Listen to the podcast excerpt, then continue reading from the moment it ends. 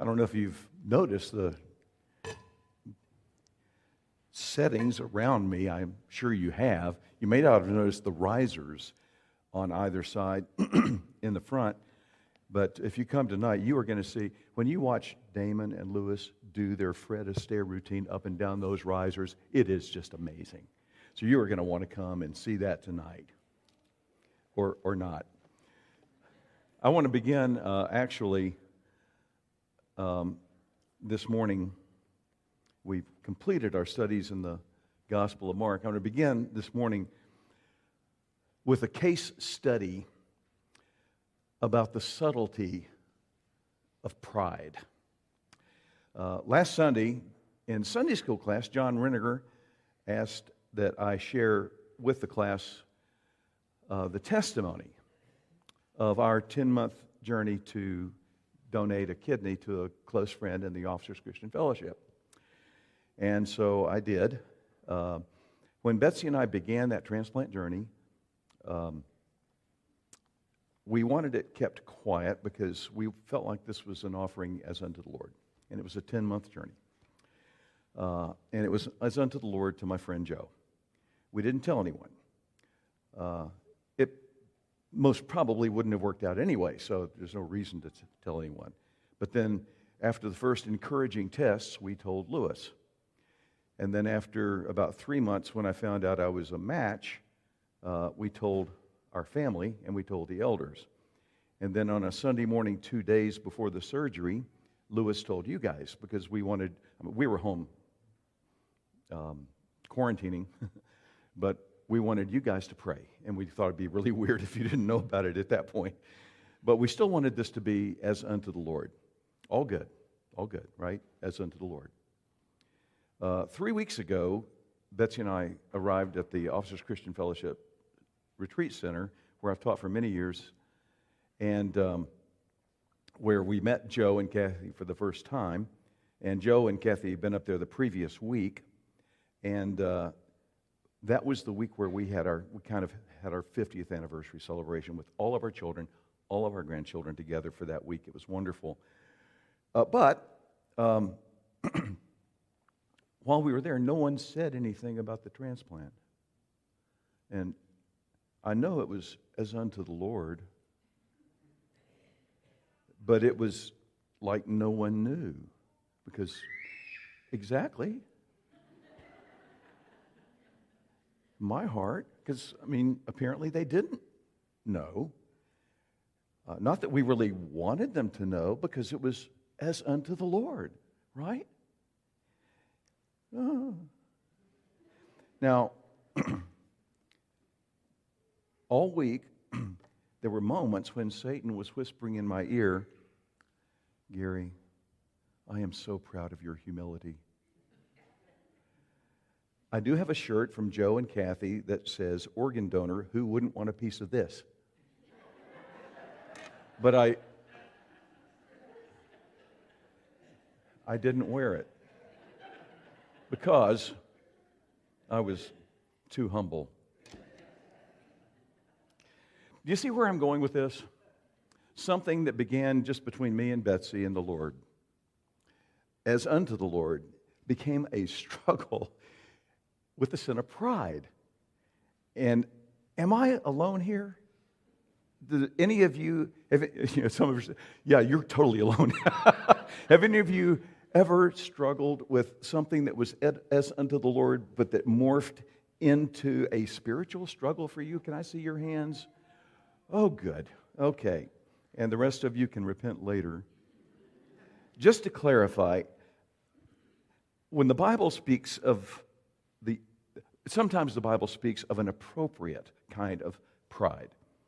Uh, the messed up Corinthian church, for example, uh, made great strides from 1 Corinthians to what we read as 2 Corinthians. And Paul wrote, Great is my boasting on your behalf. I am filled with comfort. 2 Corinthians 7 4.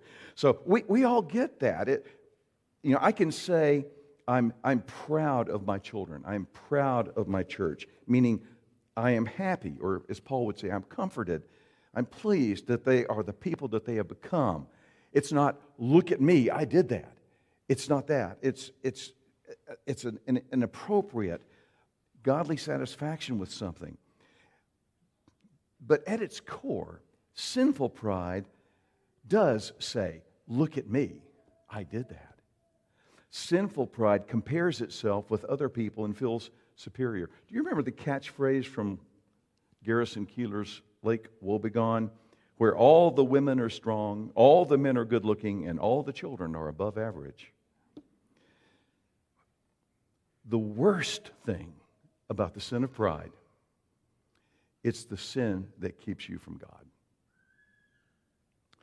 God doesn't divide people into good and bad.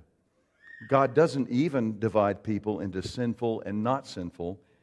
In terms of salvation, God divides people into proud and humble.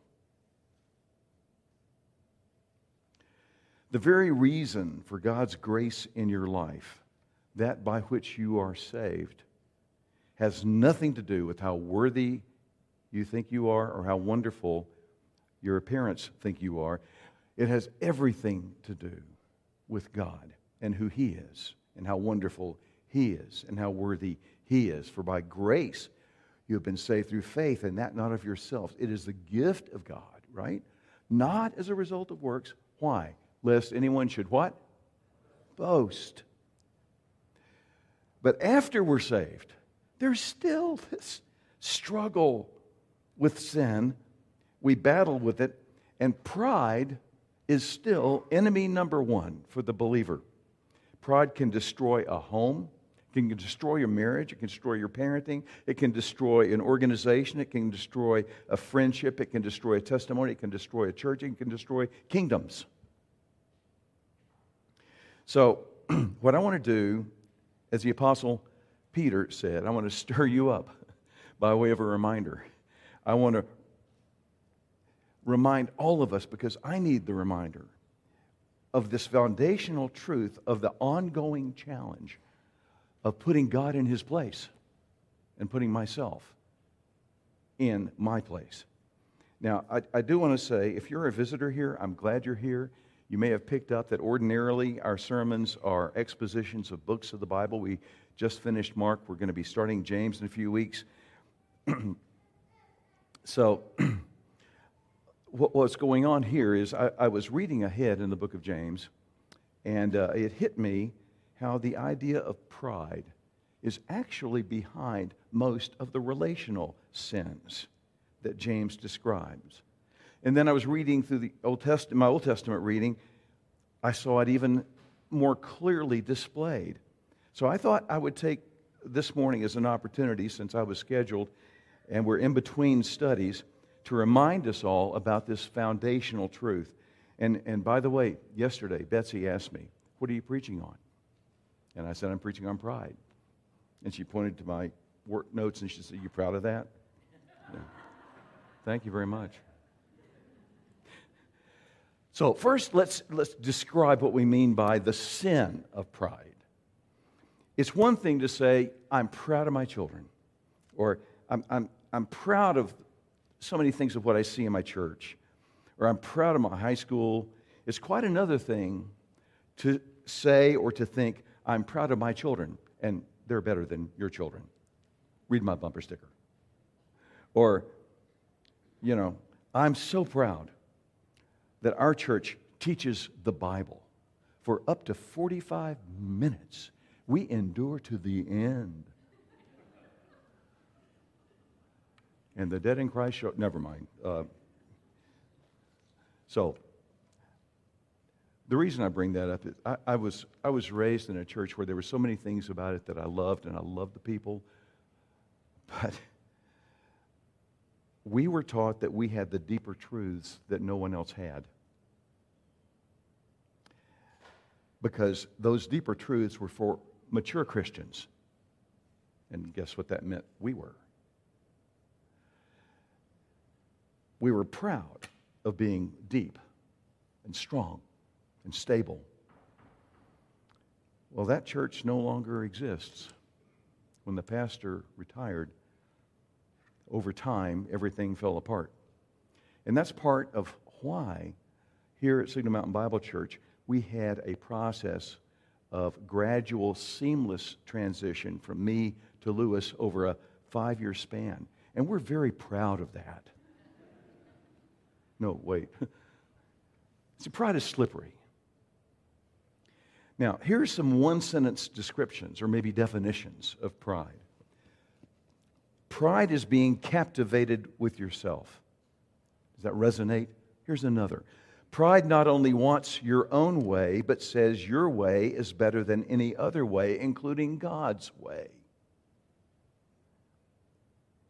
Here's another. Pride views yourself as greater than who you are, and God is less than who He is. Pride desires and even fantasizes to be recognized and to be praised.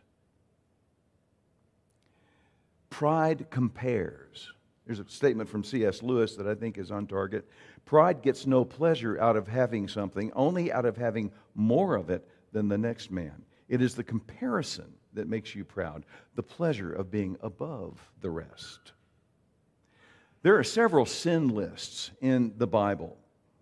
And in, in, the new, in the Middle Ages, Christians condensed those lists to what they considered to be an irreducible minimum. They called them the seven deadly sins.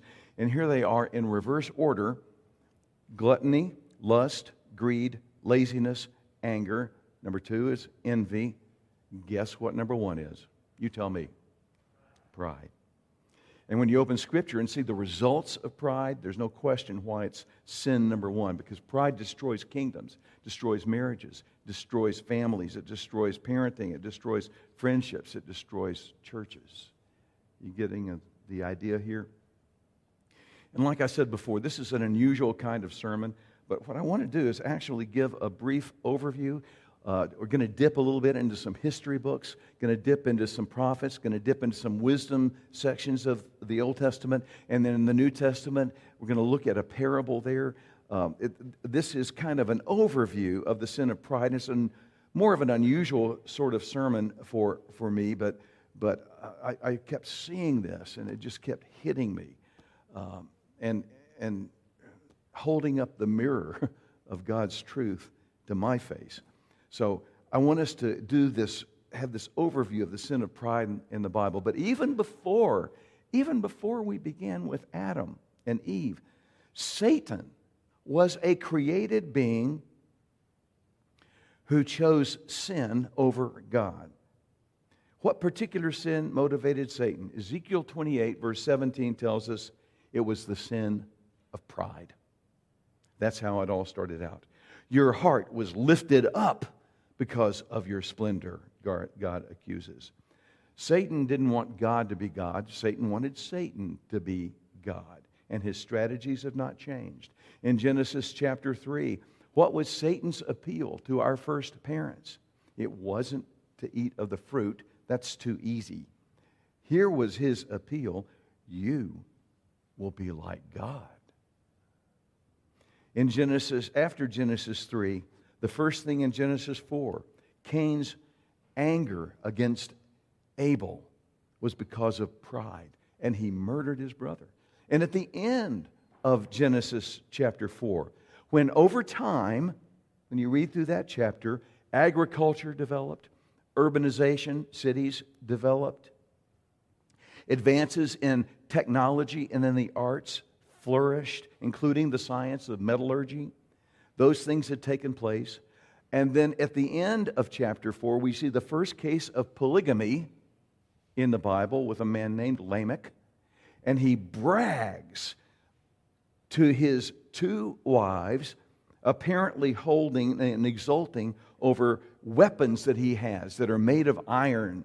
Lamech boasted, If Cain is avenged sevenfold, Lamech 77 fold. You got the picture there with this. This this instrument, this weapon, I can depend upon the products of my culture and not depend upon God. I don't know if you hear the echoes of that today. With this, this computer, this cell phone, this MRI machine, this stock exchange, this, whatever the products of the culture are, with this, I don't need to depend upon God. I'm self sufficient. Well, culture progressed and civilization degenerated. You can see how pride was judged in the flood of Genesis 6 through 9.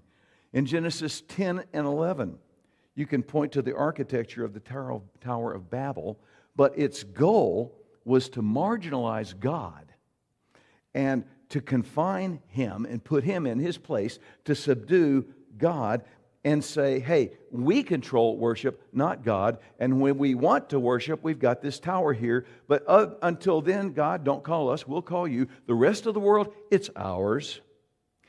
Here's the devastating self indictment we will make a name for ourselves. Pride. You can point to Sodom and Gomorrah in Genesis 18 and 19.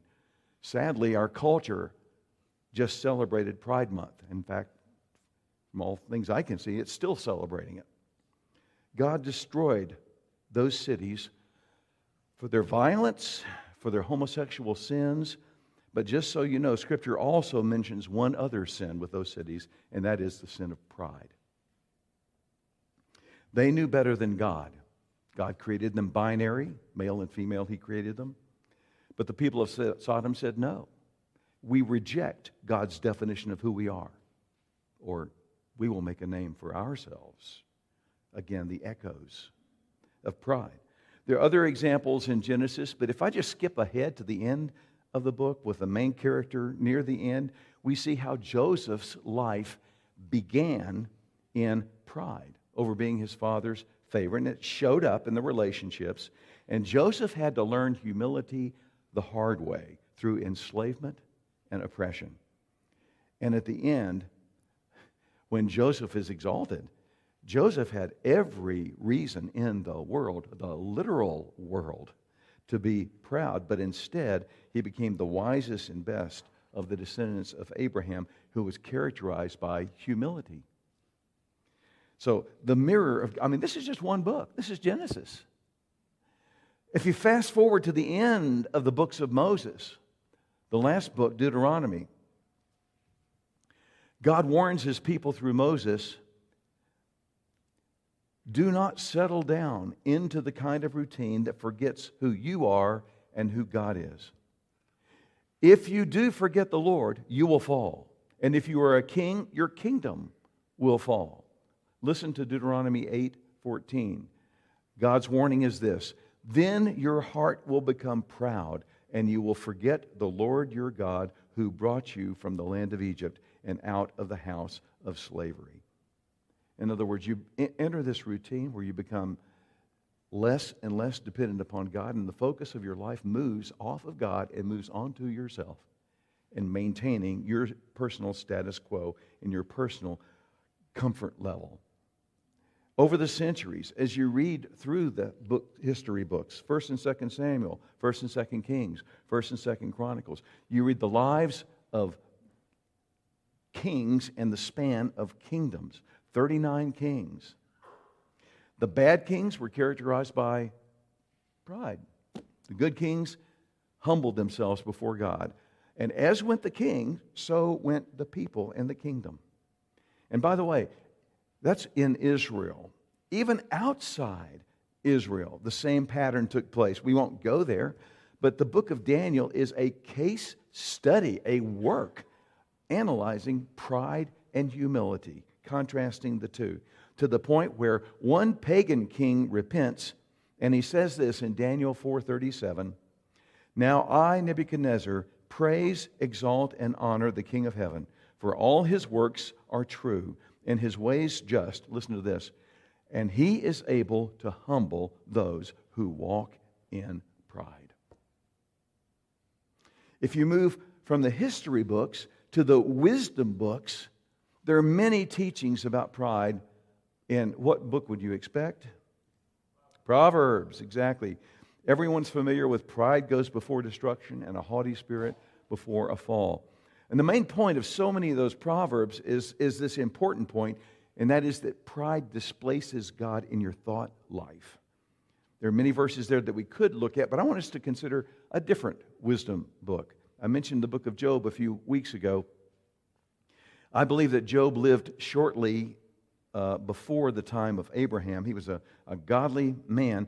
But at the end of the book of Job, Job repented. Huh. He started out as the most godly man on the planet. At the end, he repents. Of what sin does Job repent? I did a search on the noun pride and the adjective proud through the 66 books of the Bible. 10% of all the times those words are used in the Bible are found in the book of Job. It was a sin of pride, which at the end of the book brought Job to repentance. Here's the last verse of God's last speech and his last word to Job right before Job repents. Job 41 34. Uh, I'm sorry, it's a reference to God. He looks on everything that is high. He is king over all the sons of pride. And son of is a Hebrew idiom that, that refers to those who are characterized by. Kind of like Barnabas was son of encouragement. Well, he's referring to those who are characterized by the sin of pride, and then Job repents. It's ironic, isn't it? It wasn't Job's grief or his suffering or his depression or the rejection by his friends. It wasn't even Satan's direct attacks on Job. It was dealing with the sin of pride at the end that brought Job to repentance and to humility. And I will promise you, if pride can get to Job, then it can get to you and me. Will you, will you agree with me on that? If pride can get, yeah, exactly. We're there. So uh, I, have mentioned the history books, I've mentioned a couple of wisdom books. They speak the same about pride. And I, just, just a little apologetic information here uh, the, of defense of the faith. Uh, pride in the ancient world was a virtue, it was not a vice. It was regarded very highly, just the way it is in our culture today. So to find this uniform attitude about pride in the Bible across cultures and across centuries is really pretty astonishing. It gives evidence of the inspiration of the Bible, one spirit writer across all of these books. Very unusual. So, what about the prophets? The wisdom books, the, uh, the, the history books. The prophets warned the kings and warned the kingdoms about displacing God in their pride. There are countless examples, but there's one that might surprise you. Habakkuk chapter 2, verse 4 is quoted three times in the New Testament. It's quoted in Romans, it's quoted in Galatians, it's quoted in Hebrews. And you know the verse yourself. I'll, you can quote it with me. The just shall live by faith. Okay. The just shall live by his faith. But that's that verse that is a verse in the context of understanding more deeply what our salvation is about, about receiving faith to be saved, and about walking in faith after we're saved. That verse, the just shall live by faith, is actually the first half. That's not the whole verse. I'm going to read the whole verse to you. Habakkuk chapter 2, verse 4 says this Behold, as for the proud one, his soul is not right with him, but the just shall live by faith. Do you see the contrast there? The clear contrast. And notice the description. As for the proud one, his soul is not right within him. When you come to the New Testament, very first event in the New Testament is the incarnation of the Son, God the Son, with which all Gospels begin in one form or another. Paul described it in the terms that was our scripture reading this morning. Here, the doctrinal description of the incarnation is found in Philippians chapter 2. That Jesus humbled himself, he took on human flesh, he became obedient to the point of death, even death on the cross. Wherefore, God has highly exalted him. At the name of Jesus, every knee will bow and every tongue will confess that Jesus Christ is Lord to the glory of the Father. Pride, humility, and exaltation. Now, for me, this survey funnels down to one passage, a parable that I want us to, and I'd like for you to turn there uh, to this parable for just a few moments. And it's in the Gospel of Luke, chapter 18. I'm, we don't like to do this, but I'm going to jump into the middle of a context.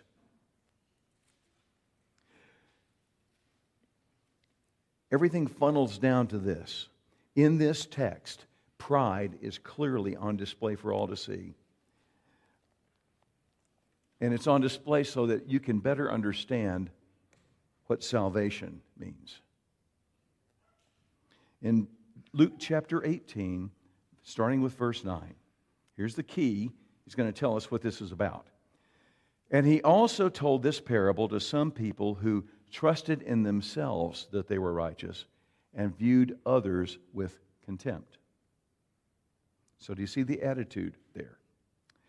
Two men went up into the temple to pray one a Pharisee, the other a tax collector. And if you didn't know what was coming and you lived in the first century, you would assume that the guy that wore the white hat was the Pharisee and the guy that wore the black hat was the tax collector. He was the bad guy.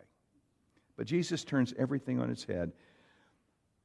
The Pharisee stood and was praying thus to himself, literally facing himself. The mirror for the Pharisee is not the mirror of the word, it's the mirror of his own desires in his own heart. This is what he prays God, I thank you that I am not like other people, swindlers, unjust, adulterers, or even like this tax collector. I fast twice a week. I pay tithes of all that I get. What's the common word there? I. Reminds you of, of, uh, of Isaiah's indictment of the uh, uh, king of Babel. I will, I will, I will, I will ascend to the Most High. I. There are echoes of that here. But notice the contrast. The tax collector standing some distance away. So notice they're both standing apart from God's people. The Pharisee, because he thinks he's too good to be with them. The tax collector, because he knows he's not good enough to be with them. The Pharisee, um, the tax collector, was even unwilling to lift up his eyes to heaven, but was beating his breast, saying, God, be merciful to me, the sinner. And I want you to notice two things here. First of all, there's a definite article the sinner, not a sinner. There are other people on the planet that are sinners, but when it comes to my knowledge of sin, it's me. I am the sinner. And I want you to notice the second thing. Some of you have a, a reference in your Bible, a cross reference to the word merciful. It gives you a different rendition. The other translation is the word propitious. God be propitious. And what the picture is, I believe, is the doctrine of propitiation means that a sacrifice was placed upon the altar, so he was doing it the right way. He wasn't just saying, Oh God, please. According to God's revelation, he was asking that God would take the blood of the sacrifice and apply it to atone for his sins, even though he knew he didn't deserve it. He did not deserve that exchange. But he is asking in faith for God to do that because he knows he's, he can't earn it on his own. God be propitious to me, the sinner.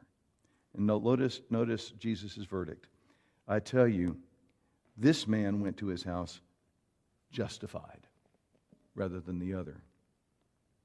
For everyone who exalts himself will be humbled, but he who humbles himself will be exalted. As I mentioned earlier, God does not divide people into good and bad. That's Santa Claus who does that. God doesn't even divide people, in one sense, into sinful and not sinful, because even after, after salvation, I'm still sinful. In terms of salvation, God divides people into the proud and the humble. 1 Peter 5, and also James 4 quote this verse from the Old Testament God is opposed to the proud, but gives grace to the humble. Humble yourselves, therefore, under the mighty hand of God, and he will exalt you at the proper time. Do you see the same ideas pride, humility, exaltation? Okay, I can't think of uh, a single time in our last 37 year history that I preached on one sin. I don't think I've ever done that before, this, this before. The reason why is because I mm, have discovered that it is present within me. As I said before, and I get, hope you're catching this, pride can destroy kingdoms. It can destroy families, friendships, churches, relationships. It can keep you from salvation. It has tendrils that are embedded in many other sins and come on dis- and are put on display through those other sins. So the need to deal with this sin is clear to me. And if the need to deal with this sin is not so clear to you, then I want to ask you some diagnostic questions. And here they are. Here's the first question to you Do you have secret hopes that you will be shown publicly to be more intelligent, more educated, more spiritual, more talented, more athletic than the other person. In other words, that you'll be shown to be more. Do you nudge conversations in a direction where your strengths will be put on display? Think about that one. Do you find it harder to be patient with other people and easier to judge them, which means in your mind they are less than you are, at least in the ways that are important to you? Do you find it easy to complain about them and blame them for their shortcomings? Do you find yourself more legalistic in your judgments and less inclined to treat other people with grace? Or, as the Pharisee did, I mean, yeah, treat others with contempt? Do you fantasize conversations where you really zing the other person in a way that makes others admire you? Do you find yourself hoping that the other person will mess up in some way so that you will be shown to be who you are? Do you struggle to submit to what Scripture says, especially about denying yourself? Could add 30 more diagnostic questions because I think we're all there. Pride. And what is its opposite? See if you're still with me. Pride versus humility. Yeah. They are two sides of the same coin. How many sides does a coin have? Three. There are the two sides, and then there's the edge. Okay? So let's just pretend that the edge is your decision to pursue pride or to pursue humility. Which direction will you go? Course, it comes down to your heart attitude before God. And I want to talk with you about how exactly to address this sin. I want to give you, I want to close with three action steps. And they're just things to start with. They're, they're just things that seem to me are self evident. First of all, how do you deal with this sin? First of all, admit and confess this is my problem. Pride will lie to me. Pride will tell me, uh, you don't have a problem with pride. You're just being honest about yourself. You are better than other people. yeah. Pride will do that to you because you're not better. I'm certainly not.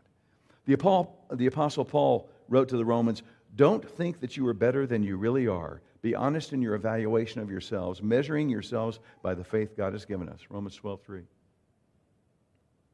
So, first of all, admit and confess to the problem. Secondly, ask God to expose you to yourself.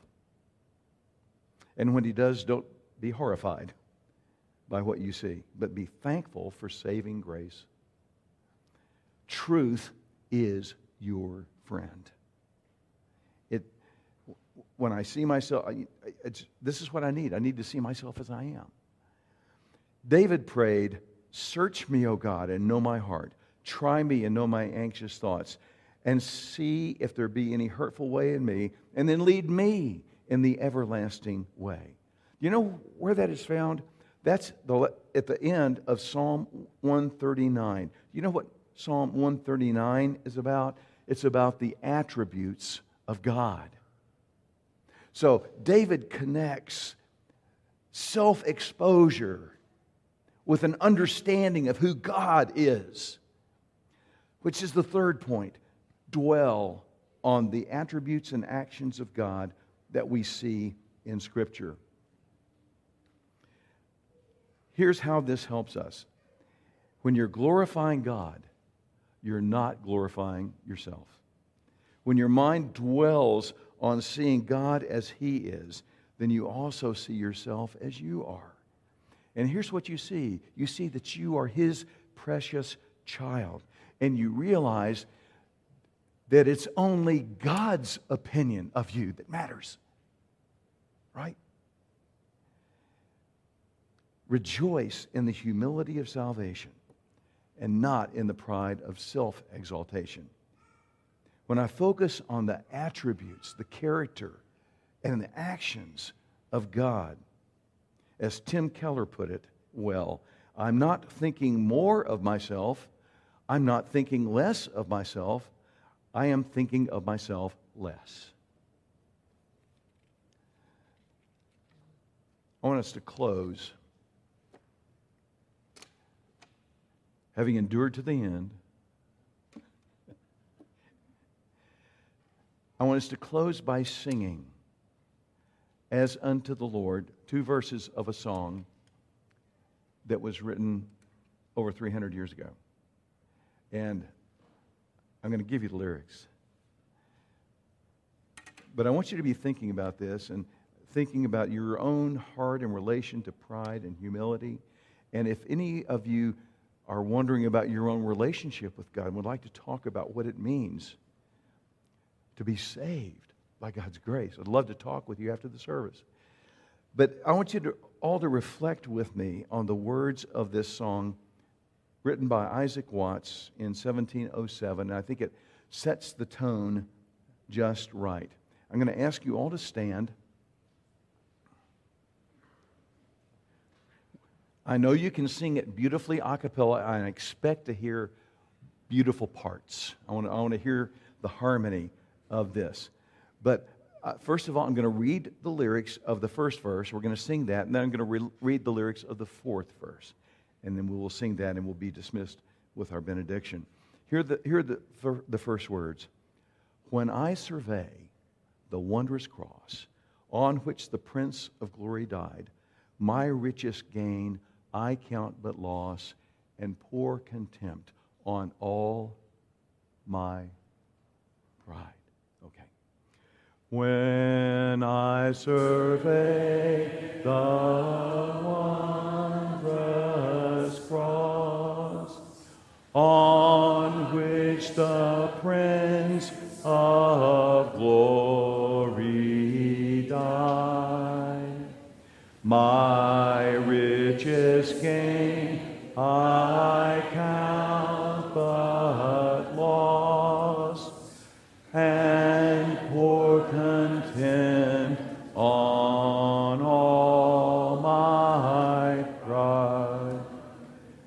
The whole realm of nature mine, that were a present far too small, love so amazing, so divine, demands my soul, my life, my all. Were the whole realm of nature mine, that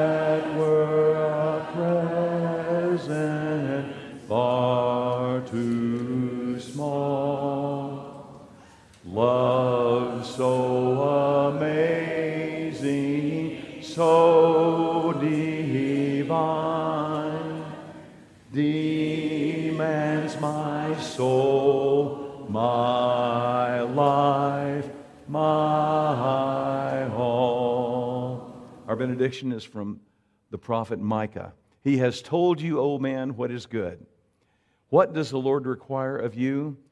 To do justice, to love kindness, and to walk humbly with your Lord. God bless you.